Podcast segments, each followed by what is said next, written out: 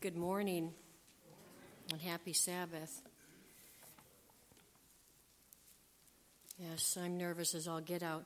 One thing that would make me feel better, though, and um, is seeing all of you more relaxed, is could we, we haven't done this for a long time, could we like turn to each other, each other, you know, in front and back and side, and greet each other in the name of the Lord and wish each other happy Sabbath and hugs? Could we do that?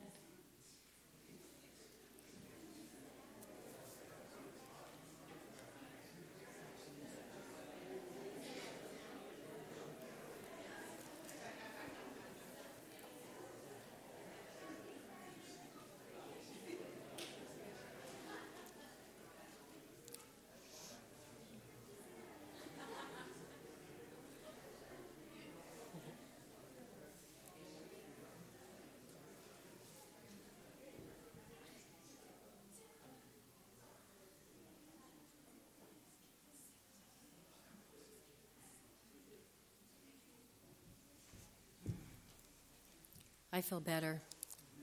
Um, if you'd like to follow along, we're going to be um, uh, sharing and talking from 2 Kings chapter 5 and starting in verse 1 um, about faith and obedience. They go hand in hand. From our faith in God, we'll want to obey, but not necessarily easily at times. This being the story of the Syrian commander Naaman and his faith leading to obedience. Again, that's 2 Kings chapter 5. And some of this research that I did is credited to Pastor Bob Deffinbaugh. Now I have uh, the New King James Version. Um, the beginning of the chapter is telling us Naaman was commander of the Syrian army, and he was honored by his king. As the Lord had given victory of Israel over to Syria, he was highly esteemed by his king. Naaman's military success was not primarily the result of his courage or his military skills, it was the result of God's sovereign plan and purpose. And again, as it states, through, for through him the Lord had given Syria military victories. Naaman's success in his battles with Israel was God's judgment on Israel because of the sins of his people. Naaman was also a leper. He had leprosy, or like modern day AIDS. So while in, while in war in Israel, the army took captive a young maid, and she waited on Naaman's wife, was her servant. She saw Naaman's leprosy and said to Naaman's wife, this is in verse 3 If only my master were with the prophet who's in Samaria for he would heal him of his leprosy. What really took me back was the faith of this young girl. Um, obviously, you know, raised in a, a God fearing and God loving home. To, uh, to know and trust her God, to stand for God. She's in a strange land, she's in stranger's home, adults. She's got to be terrified, and yet she's standing for her God. As great as he is, Naaman has one very serious problem. He has leprosy. He's still highly esteemed by his master, the king of Syria, but there's hardly a disease which could be more devastating to Naaman. It would surely be the end of his military career, and in time, perhaps his life as well. I'm sure that he attempted every possible cure that money could buy in Syria, but with no success. A ray of hope came from a very unlikely source this Israelite slave girl, the servant of Naaman's wife. So, this Israelite slave girl, um, I started to be quite a remarkable person. She has every reason to hate Naaman and his wife. Her master is responsible for many raids against Israel, and therefore the death of many Israelites, perhaps even this young girl's parents or other relatives. Instead of hating her master and finding a certain amount of pleasure in his humiliating disease, this young girl seems to genuinely care about the well being of her master and her mistress. In this regard, she's much like Daniel, who in his youth was taken away from his family by a nation that was an enemy of Israel. Nevertheless, he found no pleasure in having to inform the king, Nebuchadnezzar, that the prophecy had reserved that he had received foretold some very humbling days for him. He was very compassionate, wasn't he? And that's out of Daniel 4:19. Naaman's healing and salvation are directly attributable to the faithfulness of this young girl. No doubt it was very humbling for Naaman to act on the advice of her. But he was a desperate man, and who would not do anything possible almost to not only prevent dying, but to be cured. And verse 4, Naaman goes and told his master, saying, Thus and thus said the girl who was from the land of Israel. Then the king of Israel said, Go now, and I will send a letter to the king of Israel. So he departed and took with him ten talents of silver. I uh, just looked up calculations 750 pounds of silver, $384,000 in today's price of what it was the value, 6,000 shekels of gold which its value today would be 155,000, and 10 new suits of clothing. So obviously the king of Syria really cared for Naaman, wanted to see him well. Then verse 6. Then he brought the letter to the king of Israel, which said, Now be advised, when this letter comes to you, that I have sent Naaman, my servant, to you that you may heal him of his leprosy. And it happened when the king of Israel read the letter that he tore his clothes and said, Am I God to kill and make alive that this man sends a man to me to heal him of his leprosy? Therefore, please consider and see how he seeks a quarrel with me. I don't know, this was just humorous to me. Um, in the NIV section, or the NIV Bible, it says, See how he's trying to pick a fight with me? um, so, some things that came to mind is that, you know, we think of a king, we think of a king that's um, always uh, valiant and uh, even tempered and just has the mature and maturity and nobility to lead. And my first thought was here's an insecure king feeling defensive and maybe even afraid. Um, not, he doesn't know what to do, why he's being asked to do this, and not even considering that he is expected to summon Elisha, the prophet, to do it. Uh, was it maybe assumed that they didn't even know each other? I guess not. The king of Syria must have assumed that there was a close relationship between the king of Israel and the prophet of Israel, as there should have been. Upon receiving this letter, the king of Israel should have called for Elisha the prophet, who could heal Naaman. But because the kings of Israel had ceased to seek divine guidance from the prophets, it never entered this king's mind to turn to Elisha for help when he was in trouble. The words, Am I God to kill or make alive? He knew only God could restore a man to life or cure a leper.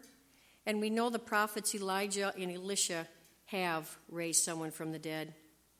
And then verse 8 When Elisha, the man of God, heard that the king of Israel had torn his clothes, does anyone know what does it mean to, when they in biblical times they would tear their clothes? What does that mean? Anybody know? Yeah, yeah. Uh, deep despair, grief. Uh, when Naaman had heard that he had tore his clothes, uh, he said to the king, saying, "Why have you torn your clothes? Please let him come to me, and he shall know that there is a prophet in Israel." So, verse nine. Then Naaman went with his horses and chariot and he stood at the door of Elisha's house. Elisha sent a messenger to him, saying, Go and wash in the Jordan seven times, and your flesh shall be restored to you, and you shall be clean. What is Elisha and God willing to do? Found this interesting too, and has said, Love your enemies. Syria was an enemy of Israel, but they were willing to heal them. And see what it says there. Elisha wasn't even going to meet with him, but he sent a messenger out. I'm sure this sat well with Naaman's pride. Verse 11 Naaman became furious and went away and said, Indeed, I said to myself, he will surely come out to me, stand and call the name of the Lord as God, wave his hand over the place, and heal my leprosy. Naaman had great pride. He wanted to see something grand take place. He had his own pre- preconceived idea of how this was all going to go down. There would be, pomp, of course, pomp and circumstance, not to mention how he couldn't wait to show all the treasure he had brought as payment for the healing, done with the style and dignity of an esteemed commander of the Syrian army. Now he's insulted. Verse 12, and he says, Are not the Abana and the Phophar, as soon as I turn the page, Pharpar, the rivers of Damascus, that's in Syria, sorry, better than all the waters of Israel? Could I not wash in them and be clean? And he turned away and went away in a rage. It's bad enough that he's not being treated royally of a man in his position, but now he's being told to wash in the dirty Jordan. This poor guy. If it is too much, if he were to be saved from his incur- incur- incurable disease, he wanted to be saved his way, in a way that was easy on his ego and which left him in control of the situation. Are we not like him at times? I know I am. Fortunately, his, his, servants, his servants come and reason with him. Verse 13 His servants came near and spoke to him and said, My father, if the prophet had told you to do something great, would you not have done it? Would Naaman felt by doing something great it would stroke his ego? How much more then when he says to you, Wash and be clean, something so much simpler? Do it. Do we not need those of wisdom in our circle of friends and influence for times like that when we need them to keep us reason? So, verse 14 So he went down and he dipped seven times in the Jordan. According to the saying of the man of God, and his flesh was restored like the flesh of a little child, and he was clean. Now, God could have cleansed him of his leprosy without giving him the skin of a little child. And in this other version, it's called the message, it says the skin of a baby. I just thought that was so compelling and compassionate that he did that. I mean, here is a big, fierce commander of the army, and to prove himself, to, for God to prove that he's almighty and powerful, it wasn't just being healed. I mean, he gave him the skin of a little child.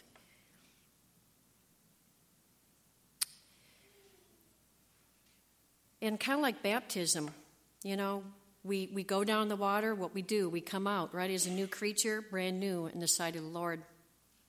Verse 15 And he returned to the man of God. He and all his aides came and stood before him, and he said, Indeed, now I know there is no God in all the earth except in Israel. Now, therefore, please take a gift from your servant. But he said, Elisha said, As the Lord lives, before whom I stand, I will receive nothing. And he urged him to take it, but he refused. As in the days of the apostles, Jesus instructed them not to take payment for healing as well. Then, verse 17 Then, if not, please let your servant be given two mule loads of earth, for your servant will no longer offer either burnt offering or sacrifice to his gods, but to the Lord what do you think that was about? Asking to bring back dirt. um, and just doing some research. Um, you know the story of Jacob. You know, he's in the desert and he's fleeing from his brother Esau. He had just stole his birthright. And uh, he's out in the desert, and uh, the Lord comes to him. And, you know, he sees the stairway and he falls asleep with a stone underneath his head. Well, um, the land on which he laid was holy. And God was promising to give that land to him and his descendants. Could Naaman in some manner grasp some of this truth? His solution, so he could worship the true God, take some Israelite soil home with him. It was on this soil he planned to worship the God of Israel from now on. But there's more. Naaman has another request in verse 18. Yet in this thing May the Lord pardon your servant. When my master goes into the temple of Rimmon to worship there, and he leans on my hand, when I bow down in the temple of Rimmon, when I bow down, may the Lord please pardon your servant in this thing. Then he said to him, Go in peace. So he departed from him a short distance. Naaman was really thinking here. As part of his duty as commander, he accompanies his king, he's a bodyguard. So to the temple, so that the king may worship the heathen god. The king would be literally bowing down because he would be leaning on Naaman for balance and support, which means, of course, Naaman would have to bow down as well. Naaman was assuring Elisha, even though he's bowing down helping his king, he's no longer worshiping Syrian gods, but God alone, as we cannot serve two masters. In closing, from uh, Prophets and King, out of uh, page 252 and 253, kind of summarize it kind of nice. Centuries after Naaman returned to his Syrian home, healed in body and converted in spirit, his wonderful faith was referred to and commended by the Savior as an object lesson for all who claim to serve God. Many lepers were in Israel in the time of Elisha the prophet, the Savior declared, and none of them was cleansed, saving Naaman the Syrian. Luke 4:27. God passed over the many lepers in Israel because their unbelief closed the door of good to them. A heathen nobleman who had been true to his convictions of right and who felt his need of help was in the sight of God more worthy of his blessing than were the afflicted in Israel, who had slighted and despised their God given privileges. God works for those who appreciate his favors and respond to the light given them from heaven. Today, in every land, there are those who are honest in heart, and upon these the light of heaven is shining. If they continue faithful in following that which they understand to be duty, they will be given increased light, until, like Naaman of old, they will be constrained to acknowledge that there is no God in all the earth save the living God, the Creator. Amen. Dear Heavenly Father, Creator, giver of unconditional love, we thank you so much for your patience as you continue to mold us into your image. We ask that you strengthen our faith in you, like Naaman, so that our belief and trust becomes so strong nothing can break it. That our hearts are filled with your love, and this is fulfilling your purpose in us. Go with us today and throughout the week in your blessings. In your precious name we pray. Amen.